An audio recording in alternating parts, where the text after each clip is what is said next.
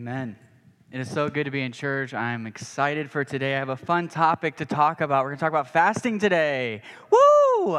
This is a fun sermon to prepare. I'm really excited. I know you're going to be jacked up at the end. I'm praying for that. But if you're new with us, just want to say again, I know we've said this multiple times, but we're so glad you're here. And I would love to meet you after service.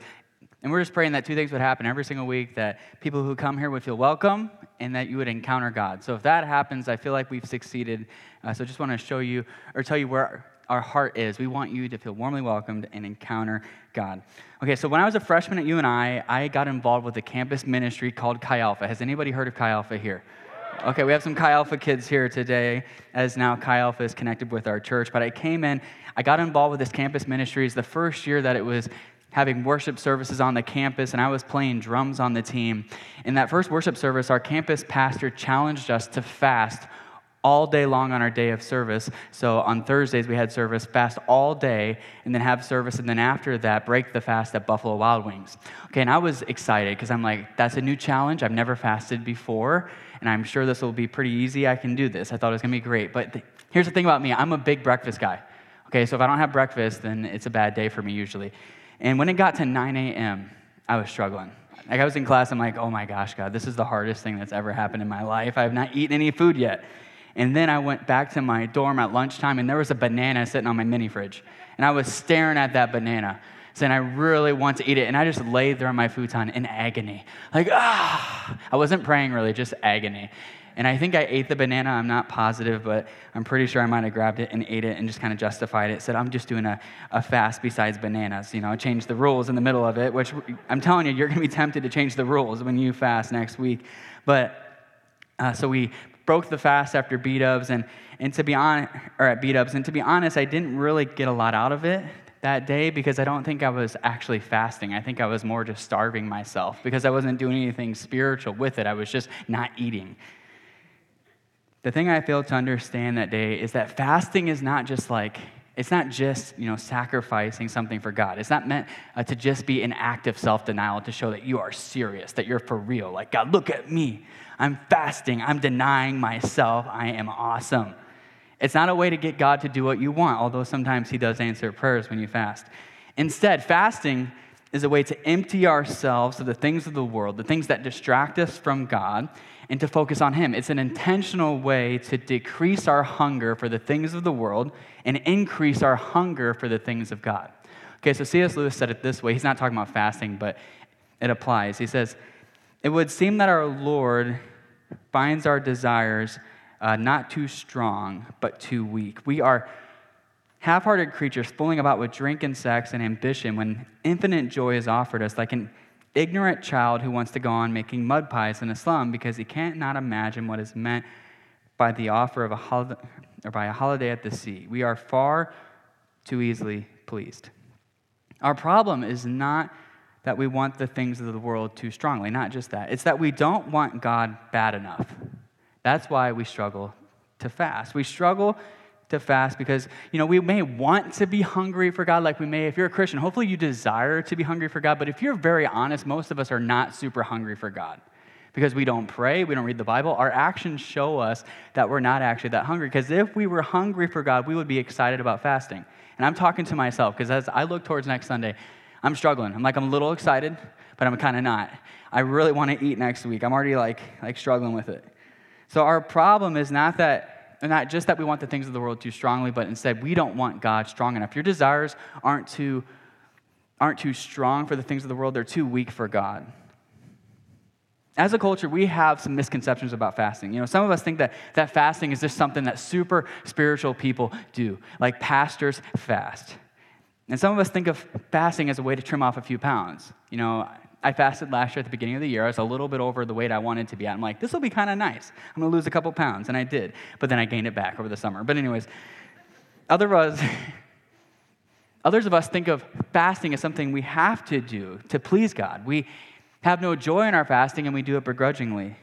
We need to understand that fasting is not just some religious obligation that we have to do, it's, it's not something for more spiritual people, it's not a diet. Instead, our fasting is not an obligation, it's an opportunity. Fasting helps us get free of the idols in our lives and helps us become the person that God has called us to be. Fasting is a way to get or to get more of God in our lives. It's an intentional way to draw near to Him. As with all the spiritual disciplines, fasting is not the point. Okay, it's not like fasting is the end. Like if you fast, then God's gonna love you, and that's great. You you checked off a spiritual checkbox. It's not the point. The point of fasting is to get more of God, right? That's why we do it. It's not just to prove something to Him. It's it's to get more of Him in our lives, and that's the whole reason we do any spiritual discipline. That's why you read your Bible. That's why you pray. Okay, so if when you read your Bible you feel really good and you're like, wow, I please God and when you don't, you feel condemned, you're doing it wrong. Because reading your Bible is not something you have to do. It's not like a burden thrown on your back. Instead, it's just a portal to connecting with God. It's an opportunity. And the same thing applies for fasting. Fasting is an opportunity to connect more with God. And if we're truly hungry for God, we're going to want to use any means necessary to get closer to Him. And that's what this whole series is about. It's called Whole Heart. Okay, so this series is all about how spiritual disciplines help us connect with Jesus, how spiritual disciplines help us abide with Jesus. That's the point of the disciplines. And for the first discipline, we're talking about fasting. So last week we talked about kind of an overview of the series, and now we're talking about fasting. And it's not because I think it's most important, it's not because it's the one I wanted to start with. It's very practical in the sense that we're starting a time of fasting. So I thought I should maybe explain what fasting is before we do that. Okay, so that's why we're starting with fasting. But I'm excited to see what God has for us if you have your Bibles, and I hope you do, turn with me to Matthew chapter 6. Okay, God's about to do something in this place. I believe He's going to speak to us. I believe the Holy Spirit's going to break out when we're talking about fasting. I don't know how it's going to happen, but you know, Holy Spirit can do anything He wants to do. Okay, so Matthew chapter 6, verse uh, 16 through 18. And Matthew 6 is a part of the Sermon on the Mount. So when you're reading the Bible, it's important that you read it in context, okay? You understand like where the specific scripture is placed and why it's placed there. Okay, so Matthew 6 is a part of a broader sermon called the Sermon on the Mount. It's Matthew 5 through 7. And this sermon is, is probably Jesus' greatest sermon. It's really an instruction guide uh, straight from the mouth of Jesus on how to live as his disciples in our fallen world. And let me just say that after everything that happened this last week in our country, I know it was a crazy week. I don't know about you, but it was, I thought it was a crazy week. Or is this just normal now? I don't know, but it was a crazy week. And after everything that's happened, I believe that that now more than ever, we need the Sermon on the Mount. We need to know how to be Jesus people in this very unique American moment. I think it would be healthy for each of us to spend time in the Sermon on the Mount. But that's not the point of the sermon today. But I do want to just kind of share the context of the sermon, okay? So, you know, Jesus starts with the Beatitudes, and he says, Blessed are the poor in spirit. He says, Blessed are the humble. Blessed are those who hunger and thirst for righteousness. Blessed are the merciful. Blessed are the pure. Blessed are the peacemakers. Blessed are the peacemakers. Blessed are those who are persecuted for Christ's sake. Jesus says, when these things happen, when you have this posture, you are going to be blessed. And then he goes into another part of this sermon where he says that it says we shouldn't be angry with our brother. We should never insult our brother. He says, instead of anger, you should reconcile with those you have issues with. And then he calls us not to lust, he calls us not to get divorced. He calls us to love our enemies. He calls us to love our enemies. He calls us to love our enemies, love our enemies, love our enemies. He calls us not to retaliate when people hurt us. He calls us to put down our weapons, so to speak, and follow his way of denying ourselves and laying down our lives for others. That's the context of this. Okay, so I thought it was important to share that. But then he gets into Matthew 6, which is uh, the most important for our discussion today. And he says there's three things that Christians should do. If you're going to follow me, he says you should pray, you should fast, and you should give. Okay, and the way he says this, he says, when you give, and he gives instructions. He says, when you pray, he gives instructions. And then he gets to when you fast, this is how you should do it. Okay, so Jesus just assumed that these are things that his followers would do. And this teaching here is actually the most explicit teaching on fasting in the entire Bible as the Bible is full of stories of people who fasted, but it never really explains it that well. And the reason is it was so common for the people of God to fast. It was something they did. They didn't even think it was really necessary to explain how to do it. Okay, so here in 16 through 18, we get the most explicit teaching. And I want to just take it and see where God takes us through this passage. Okay, so let's read it here and then see what God has for us as we look at fasting. It says, And when you fast, do not look gloomy like the hypocrites, for they disfigure their faces that their fasting may be seen by others. And truly, I say to you, they have received their reward. But instead, when you fast, anoint your head and wash your face, that your fasting may not be seen by others, but by your Father who is in secret. And your Father who sees in secret or secret will reward you. Okay, let's pray over this. Jesus, we thank you for your presence. God, we thank you that you've called us to be Jesus people in such a time as this. God, what an opportunity. As the world seems dark, as the world seems divided and grim, you have called us to shine your light. And God, one of the ways that you've called us to shine your light is by denying ourselves through fasting so we can get more of you into us. So, God, I pray that you would call each of us into this today and that this would be a holy moment for our church. God, we love you. In Jesus' name, amen. All right, so Jesus begins his main teaching on fasting by addressing our motives when we fast. He tells us not to do it in a way that draws attention to ourselves. He says, don't disfigure your faces. So, like, if you're fasting and you're like walking around like, I'm hungry, you're doing it wrong, okay? So, don't disfigure your face or let people know that you're fasting. If you do, you already received your reward because people think you're spiritual, okay? You got your reward. Instead, do it in secret, he says. Focus on being seen by your Father in secret. And when you do this, you will be rewarded. And when Jesus speaks of rewards, he, it's easy to view it as a transactional thing. Like, if you do this, then God will do that for you. Okay, so if I give, God's gonna give me more money back. If I pray, then God has to answer my prayers. I mean, I prayed once this whole year. Why is He not answering my prayers? If I fast one time, if I give up, you know, I don't even give up food, but I decide to give up like Twitter or something, which that's all too relevant right now, but I give up Twitter, then it's like, okay, why isn't God blessing me? Okay, that's not how it works. Okay, that's not how rewards work. The reward is more of Jesus in your life. That is the reward. That's why we pray. That's why we give. That's why we fast. We want more of Jesus now. Not we want Him to give us more stuff. We are so clouded out by the things of the world. We need a vision from God. And when we fast, we're saying, God, we want the reward of being able to see things the way you see things. God, we want the reward of being able to empty ourselves of the things that distract us from you. That's the reward. It's not about you getting something for God. We far too often, as followers of Jesus in our moment, we do things to try to get God to do stuff for us. No, we do it because Jesus already gave his life for us, and we are always forever in debt to him. And all we want is more of Christ. That's why we fast. We don't fast to be seen by others. We fast because we want to be more hungry for God. So, the first point this morning is this if you're taking notes, and I sure hope you are fasting supercharges our pursuit of God. Again, Jesus viewed fasting as one of the regular things that you would do as a follower. You know, when you pray, when you give, when you fast, okay? So, since he assumed we would do these things, it's obviously a wise thing to do them. It's an act of obedience to Jesus.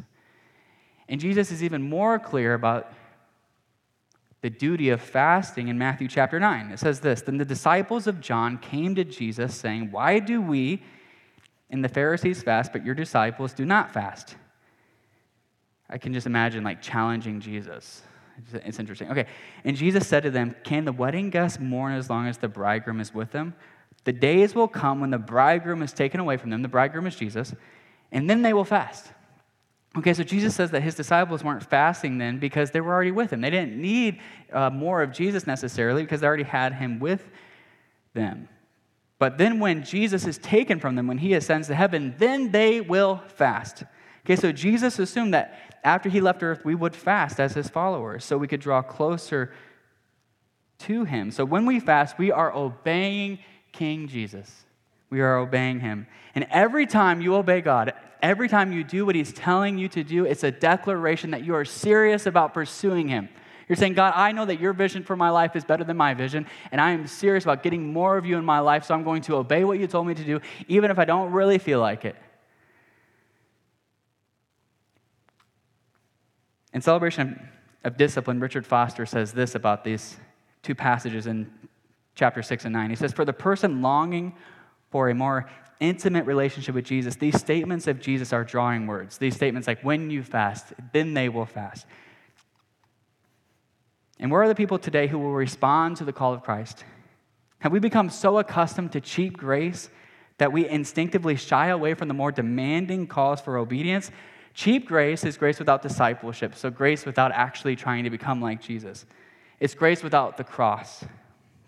Okay, so fasting is not only an act of obedience, though, it's an act of worship. That's why it's vital that every time we fast, we couple it with prayer and couple it with worship. It's not something we should just do on our own. Like, you know, like for me that day, I was staring at that banana. I definitely wasn't staring at Jesus, right? If we're going to fast, we need to stare at Jesus. That's the only way you're going to get through it. In Luke 2 37, we see an example of this. It's, it's talking about a prophetess in the temple. It says, She did not depart from the temple. She was worshiping with fasting and prayer night and day. And then we see it again in Acts 13 2 that this idea that every time we fast, we should worship as well. It says, While they were worshiping the Lord and fasting, the Holy Spirit said, Set apart for me Barnabas and Saul for the work to which I've called them. Fasting must be joined with prayer and worship because the, its primary aim is to worship God and pursue Him. It's a way to train our hearts to be hungrier for God than we are for food. And Jesus Himself fasted. Just before beginning his public ministry, the Holy Spirit drove him out into the wilderness, into a desolate place. So maybe you feel like you're in a personal wilderness right now, a personal desolate place. The Holy Spirit sometimes drives you there to bring you to the end of yourself.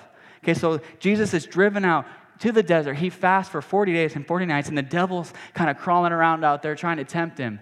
And then Jesus says this I love Jesus. Every time the devil tempted him, he just came back with the word of God. He had the word of God uh, so uh, just or strongly in his heart that it just could come out in these moments. It says this in, in verse 4. It said, But he answered, It is written, Man shall not live by bread alone, but by every word that comes from the mouth of God. So for me, man does not live by Raising Cane's alone, but by every word that comes from the mouth of God. Okay, so when we fast, we are training our hearts to not live by chicken tenders alone, but by God's Spirit and by God's word. It's a, it's a way to say we depend on, we are satisfied by, and we are sustained by God alone. As we talked about last week, we kind of struggle in our culture right now with giving our attention to the wrong things. We are so distracted by social media and television. We are actually overly consumed with food as well, and I'm talking about myself here. And we are satisfied with things other than God. And when we fast, we are saying we are not going to let ourselves just be satisfied by the things of the world, but instead we want to be satisfied by God. And as we fast, God will help us wean off of things that are distracting us from Him. He's going to wean us off from the things of the world that so often control us. Instead of the things of the world being our master, the Holy Spirit inside of us will begin to master those things so we'll be able to say no. Fasting is a way to or to loosen sin's grip on your life. So maybe you come in here this morning and you have an addiction or something you're struggling with, some type of sin that is just nagging at you. Maybe fasting is the key to getting free of that sin. As you learn to say no to food, it will help you say no to that sin. In Galatians 5 16 and 17, let's go. But I say, walk by the Spirit, and you will not gratify the desires of the flesh. For the desires of the flesh are against the Spirit, and the desires of the Spirit are against the flesh. For these are opposed to each other to keep you from doing the things you want to do. The flesh and the Holy Spirit are opposed to each other. The more we feed our flesh, the harder it's going to be for the Holy Spirit to take mastery over our hearts. But the more we feed the Holy Spirit, the harder it is for the flesh to have its way. Okay, so a practical way to grow in saying no to our fleshly passions and, and getting the Holy Spirit to be the master of them is to say no to food. It's a very practical way to starve out our flesh. And I'm not saying you starve yourself, okay? Don't do that, okay? I don't want anybody going to the hospital. Okay, so we all struggle with keeping our stomachs in their proper place.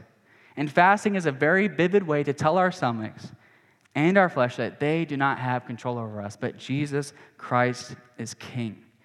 We don't live by bread alone, but by every word that comes from the mouth of God. And that doesn't mean there's not a time for feasting. Okay, somebody, we need to grow in feasting and celebration. We need to have some fun. Christians should be the best partiers in the world. I'm not saying you go to the bars and get drunk, okay? So don't you dare go out there and say, Sent Church, baby, woo! But I am saying we need to party, right? Because our Jesus, He's Lord. He's defeated death, and hell, and the grave. We need to know how to do it. But that's for another time. Right now, we get to starve ourselves. we need to not only have times of feasting on food, and, and we're honest, we like to feast on our own. We just struggle to do it together and celebrate together. But we need not just times of, of feasting on food, but times of feasting on the Word of God and saying, No, I'm not going to be controlled by this. So, again, if you're struggling in your life with something, I believe fasting might be the portal to getting free of that. Again, Richard Foster says, Our human cravings and desires are like rivers that tend to overflow their banks, and fasting helps keep them in their proper channels. Okay, so with that said, fasting, it helps us pursue God. It helps us, or it's an act of obedience, it's an act of worship, it's a way to be satisfied in God alone, and it's a way to say no to our fleshly desires. Fasting supercharges our pursuit of God. Okay, so I've been trying to incorporate fasting into my weekly rhythms. I try to fast one lunch per week, and I have good stretches, and then I have really bad stretches where I just forget about it for a while. and recently, I was in the midst of a busy week, and I had a ton of important, exciting, and kind of burdensome things going on good things, but heavy things. And I decided I needed to fast lunch to try to pray for God to break through in these situations. And I went on a prayer walk, and during that prayer walk, it was really normal. Nothing crazy happened. I was just kind of praying about these different things. And that afternoon, I settled into my sermon writing. And I'm going to be honest, sermon writing is a heavy task, okay? Because you're like, I got to speak for God to people. Who the heck am I? Why would they listen to me? Especially when I go for 50 minutes. Why would anyone listen to that? Okay? I'm not going for 50 minutes, hopefully. You can check the timestamp after online. Okay, so point is, I'm, I'm feeling the burden of sermon writing, but, but there's something that day when I was really hungry and feeling really weak physically, and it was only one meal, so it's not that big a deal, but for me it is. And I'm sitting there, and I can just feel the peace of God as I'm writing, unlike any other time I've been writing a sermon. Just like this peace and this focus. My body felt weak, but my spirit felt strong. Fasting that day was not a portal to get God to move those situations that I wanted Him to, although sometimes it's for that. But that day, God just wanted more of my heart. And he just wanted me to have peace that surpassed understanding. And fasting was a way to get the stuff out and get him in. Fasting supercharged my pursuit of God. If you're wanting to pursue God more passionately, I want to challenge you to incorporate the regular discipline of fasting into your life, whether that be a meal a week or a meal a month or whatever, but get it into your life. And don't only do that, though, participate next week in the 14 days of prayer and fasting and kick off this year in the right way. Okay, so fasting, it doesn't only help us pursue God, though although that is its primary purpose, it, it also invites God to move powerfully in our circumstances. And I'm telling you, when you fast, He does. Like, it is insane the kind of stuff God does when you fast. And it doesn't always happen, but I've seen God move in power when you fast. So, the second point and final point fasting unlocks supernatural breakthrough in our lives. Okay, so fasting can increase our power in prayer and help us see breakthrough happen. So, we talked a little bit earlier about how we're supposed to fast in secret, how we're supposed to just seek God, and how the Father rewards us when we do that. And one of those rewards is God breaking through in our lives. We see it all throughout Scripture that, that when the people of God have their backs against the wall, they typically call a corporate fast, or maybe they fast individually, and then all of a sudden God goes, boom, and moves. It's insane. We see it in the book of Esther. So the people of God are being threatened with genocide. Okay, they're about to be wiped out. And they're like, we don't know what to do. We don't have power. We don't know what to do. And they call a corporate fast, and then God breaks through in their situation and frees them from that. And that's why we're doing this 14 days of prayer and fasting. We want God to break through in our church, in our city, in our nation, in our world. But we also see it happen in the lives of individuals. You see, specifically in the life of Daniel. Okay, so you maybe have heard about the Daniel fast. I think it's become a diet more than it's become a spiritual thing. But in Daniel chapter 10, we see that as he fasted, uh, or things changed in the spiritual realm. As he's fasting, an angel comes to him and says this, okay? So maybe this will happen for you on your 14 days of prayer and fasting. Verse 12. Then he said to me, Fear not, Daniel, for from the first day that you set your heart to understand and humbled yourself before your God, your words have been heard. Whoa, God heard him. And I have come because of your words. The prince of the kingdom of Persia withstood me 21 days. But Michael, one of the chief princes, came to help me, for I was left there with the king of Persia, and came to make you understand what is to happen to your people in the latter days, for the vision is for days yet to come. Okay, so Daniel feels led to fast, and then he finds out that his fasting, his humbling himself before God, enabled an angel to break free from demonic opposition. That's what the king of Persia there is referring to demonic opposition. Because of his prayer and fasting, an angel was able to break free of a demonic struggle. Whoa, Woo, come on, let's do it. That sounds awesome. And then he comes and he gives Daniel some understanding for a vision. fasting changes things in the spiritual realm. It's an assault on the enemy and his schemes. It is a direct assault. It's saying, I am serious about breakthrough. Ephesians chapter 6, verse 12.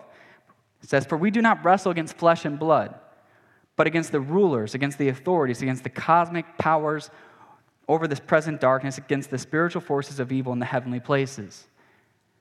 Fasting helps us wrestle against these forces. In the Gospel of Mark, the disciples are struggling to cast out a demon. And then Jesus comes and he's like, booyah, and the demon gets out. And they ask him afterwards, why couldn't we do it, Jesus? I feel that way sometimes. I read stuff in the scripture, I see God doing great things, and then I'm not able to do it. I'm like, why can't I do it?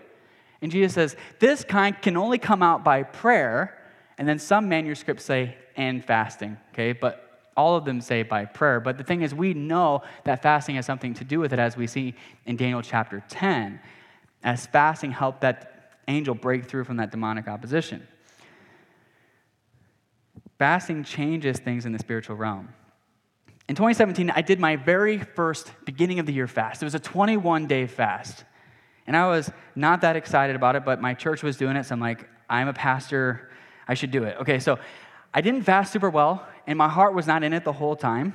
I'm pretty sure I broke the fast on day 18. Don't tell anybody, though. This is between us, okay? I just wanted to get to the end so I could go out to eat again. I love going out to eat, it's a problem. It's a problem for the bank account and for the, the gut, but I, I'm, I'm working on it, okay? But I do believe that God, I believe He saw my heart and He honored it. Before that, I'd never done really any fasting, okay? So 18 days, not bad. Okay, going into that fast, my primary focus was raising more money for Chi Alpha. You see, Chi Alpha campus missionaries, they have to raise money to be able to be on the campus. And, and my support was struggling. At the end of 2016, I had lost a couple of my biggest supporters. I was way underfunded. I was the director of the campus ministry. I'm like, God, can you please help me raise this money. I kid you not, five days into the fast, I got a call from three different churches saying they wanted to partner with us or have us come in for a service. I didn't ask them, they asked me out of the blue. It was crazy. One of those churches that called me uh, was actually a church in Clinton. And they asked us to come and speak on February, I think it was like 17th or somewhere around there, but point is, that doesn't matter to you. I came in and spoke there about a month and a half later and I shared a window, you know, like a window is what our missionaries do when they come here. I kind of try to inspire people for the campus. And it was incredible. There were two girls in that service, and they're both here right now. So we got Isabel Wolf right here, and the blonde, raise your hand just so people. Okay, so Isabel, she sings. Can we give Isabel a round of applause for worship leading? Come on. And then Lauren Schaff, just back there behind her. Come on, right there. So she takes pictures a lot. Can we give Lauren? And she does kids ministry and a bunch of other stuff. So, okay, so both of them were in that service. They were high school seniors. Lauren was there because her parents went to church there, and she, and she went there every week. She was a Christian. You know, she was following Jesus. But Isabel was there for the very first time that day. Her parents had decided to come check out a church, and Isabel was not following the Lord. She was partying, you know, just kind of doing her own thing. And again, we should party, but there's a right way to do it. Okay, so, anyways, and she wasn't doing the right way. And I'm just kidding. But uh, so she comes in, and it was incredible. We got to meet both of them, and Lauren was pretty nervous about coming to school at UNI, you know, just kind of shy, kind of nervous. She's not shy at all now. Uh, I'm kidding, she's a little shy, but, but I'm not throwing you under the bus. But, it, but anyway, she was a little nervous, and it was cool as we were able to connect with her and kind of give her some confidence, like, hey, we'll be there for you when you get here. And then Isabel, she was like hiding behind Lauren, like, hi. And, uh, and she comes up, I meet her, and I'm thinking in my head, I'm just gonna be honest with you. I'm sorry, Isabel, but I thought there's no way she's gonna come to Chi Alpha. Okay, but it was crazy. Some cool things happened over that summer, and she gave her heart to Jesus right before she came to campus. Okay, it was crazy. She gave her heart to Jesus through that youth group. It was amazing. And God spoke to her during a camp service, you know, camp is something the youth groups do, and said, Isabel, you're going to lead worship at that Chi Alpha. Okay, and at the time we had a ton of worship leaders. I was like, we have the best worship team ever. We don't really need anybody else. I didn't say that to her. I'm thinking that.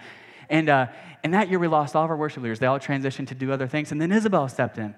And she was just like, has this beautiful voice, if you didn't know. And it's been amazing as she's kind of been one of our primary worship leaders in Sent Church four years later.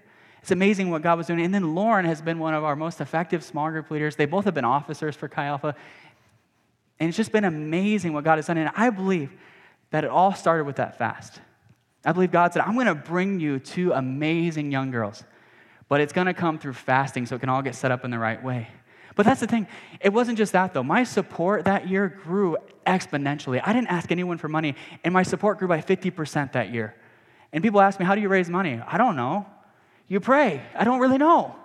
I, I'm not good at it, but somehow God just brought the money in. And I really believe that fasting was the portal to that year of breakthrough. If we want to see God move in power in our lives, we have to fast. It's got to be a regular discipline. And it's got to be something we do at the beginning of the year to kind of set it aside and say, This year is for you, God. We want you to move in this year. You notice that service did not happen when I was fasting, it happened later, but the fasting blazed the trail for that. As we look towards next week and thinking about what we might fast, I want to just give you a brief explanation of, of the different types of fast, and then we're almost done. So if somebody's like, Yes, we can stop talking about this brilliant, not fun topic. Okay, so types of fast, okay? Three different types. There's an absolute fast. Okay, so this is extreme. This means you don't drink any water or food. Like this is like a short amount of time, okay? So don't you dare say I'm fasting everything for 14 days.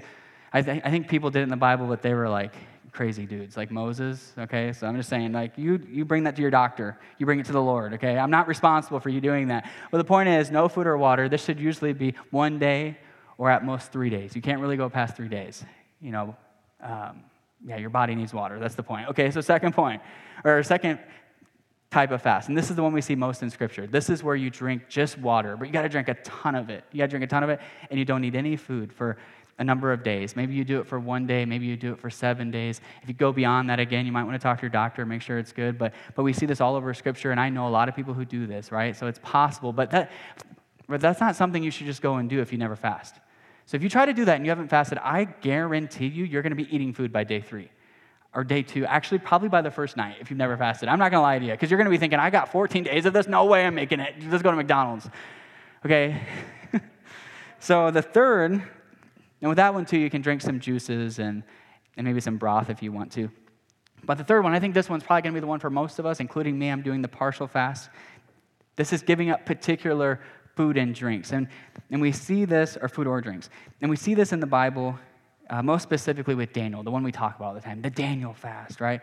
It's like, like really hip right now. And, and what it says in verse 3 of chapter 10, it says that he abstained from meat, from delicacies, and from, and from wine. Okay, so people commonly view this fast as just eating fruits and vegetables and whole grains, nuts and seeds, and water, and drinking water. Okay, that's how they view it typically. Although all we see in the scripture is delicacies, or delicacies and meat and wine. So that would mean that you're not eating like meat, you're not eating dairy, probably. I mean, again, it's up to you. Processed food, solid fats, bread, sweeteners, and so forth. I don't want to get in the weeds on this, okay? Because you can Google it and say, what is a Daniel fast? And they'll give you all the rules. But the point is not the rules, okay? That's not the point. The point is deciding between you and God, what am I going to give up? And then doing it, right? So, like for you, if you eat, or if you have like three cupcakes a day, you're probably not going to be able to do the Daniel fast. Like just giving up the cupcakes might help, right? That might be a good thing. But you have to really seek the Lord and see what He wants you to do. So this is my recommendation for the 14 days of prayer and fasting. I would recommend either you do a partial fast for all 14 days, or you do a normal fast, so you know, no food and just water for a day or two, maybe three. Again, if you haven't done it, I don't know about that. You got to figure that out. Or you fast one meal a day throughout the whole thing. So you say, I'm, I'm not going to eat lunch for the entire 14 days. But the, or the key thing is not just that you're fasting, but that you're spending more time with the Lord. Okay, it's not about just doing some active self denial or being legalistic. It's about praying and worshiping and seeking God and reading His Word in a greater way than you did before. So, for example, if you're not going to eat lunch, then you should probably go on a prayer walk or spend time in Bible reading and prayer during that time. You need to fill that time with the Word of God. Okay, that's the important thing. We're, we're taking food out and we're filling that space with more of God. I encourage you, the most important thing is to plan this week for it. Get a plan. Okay, so if you don't know how to cook anything with fruits and veg- or with vegetables, you might want to start planning for that. And have a plan next week because when you get here on Sunday morning, we've already started the fast. All right, it starts on Sunday at midnight. Okay, so I don't want you to come in and be like, oh crap, I forgot. I don't know if I'm supposed to say crap. Oh shoot, I don't know if that's okay either. Oh, whatever. And then be like, I forgot, I can't fast now. Okay, so plan for it, but if you do forget, I'll give you grace. You can start at 11. You're not out of it, okay? I'm kidding. We're not going to check or anything on you and see if you're fasting. But, but this is just an invitation. This is not an obligation, right? We're not going to go and say, What are you all fasting? Let's go around the room. Because again, that misses the point. Matthew chapter 6. I don't know if you remember that scripture. But the point is, it's between you and God, and we're going to do this as a church, okay? So the main idea this morning is this my favorite sermon ever, ever is fasting helps us give our whole hearts to Jesus. Okay, that could be the main idea of every sermon coming up because we're going to talk about a spiritual discipline, and that spiritual discipline helps you give your whole heart to Jesus. I don't know what brought you here this morning. I don't know why you're tuning in online if you are. I know this sermon is not like the most tear jerking or exciting sermon ever, but I believe it's a vital word for our day. I believe it is so important. Even if you just get the basic principle of it. We are so surrounded by advertising, by noise, temptations, and even very good things that are constantly trying to distract us from God. They're constantly trying to take our attention away from Jesus. The world is set up to distract us from the things that actually matter and to enslave us to our fleshly passions. We are told that it's wrong to tell ourselves no. We must indulge every desire, follow your heart, do whatever you want to do. That's what we're told. We're told that to say no to ourselves is some type of sin. And as we constantly say yes to whatever desire comes up over and over again without checking them, we eventually come to this place where we can't say no to anything. And we become slaves to our passions. If you're a follower of Jesus here this morning or you're watching online, God has a word for you. I believe, and he's, he's starting with me, I believe he is gently rebuking us this morning for being undisciplined and for being slaves to our passions. And he's calling him to let him be the master of our passions. He's calling us to say no to our flesh and yes to the Holy Spirit. He desperately wants our hearts. But if we keep filling our hearts with the things of the world, all the things other than God, then there's no way for Him to get our hearts. We are clouding Him out. For us to be filled with God, we must first be emptied of the things of the world. A.W. Tozer said, Before God, before God can use a man greatly, he must first hurt him deeply. It's this idea that, that we have to come to the end of ourselves. We have to realize we have nothing to bring to the table. I need you, Jesus, fill me. We have to empty ourselves of all this stuff. And that's what fasting is all about. Fasting breaks the chains of enslavement, primarily to food, but also to our fleshly passions. It helps us draw near to Jesus, it, it helps us invite His activity into our lives. This morning, I pray that each of us would take that invitation. If you're not a follower of Jesus this morning, I believe that God has something for you, regardless of the fact that you came on a week on fasting. God wants you to know that He does not want you to be enslaved by your passions either. He doesn't want you to be stuck in your sin. Sin always comes with a price. And that price is twofold. The first part of it is being separated from God for eternity, being cut off from our Maker. The wages of sin is death, and that's the penalty. The penalty of sin is death. But that's not the only price. The second part of the price is not being able to live a life of freedom from the things that are trying to enslave us. We get to this place where we can't say no to anything. If you don't know Jesus, maybe you're feeling the penalty today. Maybe you feel condemned. Maybe you feel like, well, I'm cut off from God. Or maybe you feel enslaved to your passions. Like you're trying to get your screen time down, but you're like, I can't do it. That's the price of sin. It enslaves us and it condemns us. But the good news is God does not leave us that way. Jesus came to save us from both the penalty and the slavery of sin fasting or any other religious work can't free us from sin on its own. Only Jesus can. He did this by coming and living the perfect life within our fallen world. Even when he was tempted to sin, even when people mocked him and spit on him, he didn't sin. He did not he did not react. Instead, he continually said no to himself and he lived a perfect life. And he lived that perfect life so those who put their trust in him could have his perfect life deposited into us because he lived a perfect life. If we trust him, when God looks at us, he won't see our filthy rags. Instead, he'll see Christ himself. When God looks at you, if you're a follower of Jesus, he sees Jesus. But he didn't just live a perfect life, right? He didn't just do that. He also went and he died on a tree for our sins. He paid our penalty. He paid the penalty for our sins on the cross. The wages of sin is death, and Jesus marked that wage paid when he died for us. But he didn't just die, it gets better and better and better. He goes into a grave. He's defeated, he's dead, there's no breath in his lungs. And then after three days, he rises up from the grave, and he says, Death does not have the final word. He says, Eternal life with God is possible.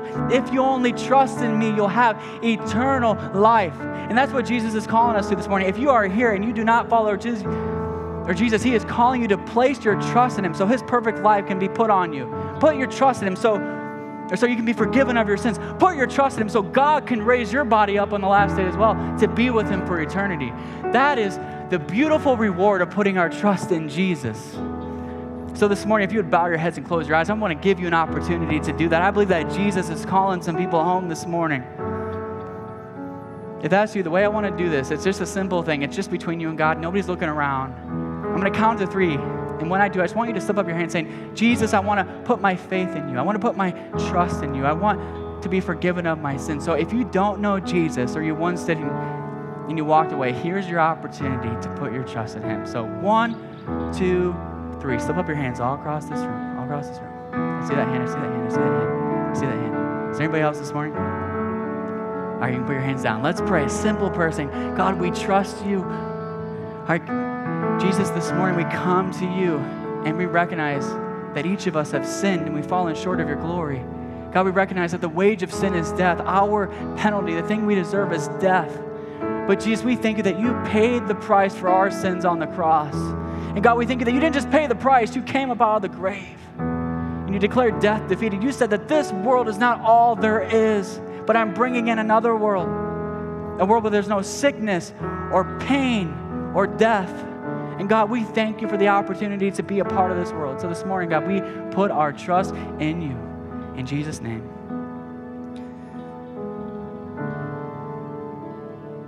I just believe God wants us to be a people who are free from the power of sin.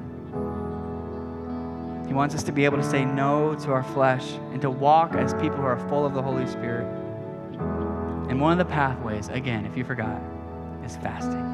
Okay, so let's stand and let's pray as we prepare to head out of here. We're going to worship one more time before we do, but I just want to pray for us as a church. As you think about next week, as you think about the 14 days, as you think about incorporating this into your life, I just want to pray that God will give you wisdom, that God will give all of us wisdom, and we'll be able to follow His will for this. So let's pray right now. Jesus, uh, we ask you right now to lead us as we think about fasting, as we consider incorporating this into our lives, as we consider a 14 or 14 day time of prayer and fasting. I just pray that you'd help us to do it, God. God, show us what we're supposed to do. Lead us in this.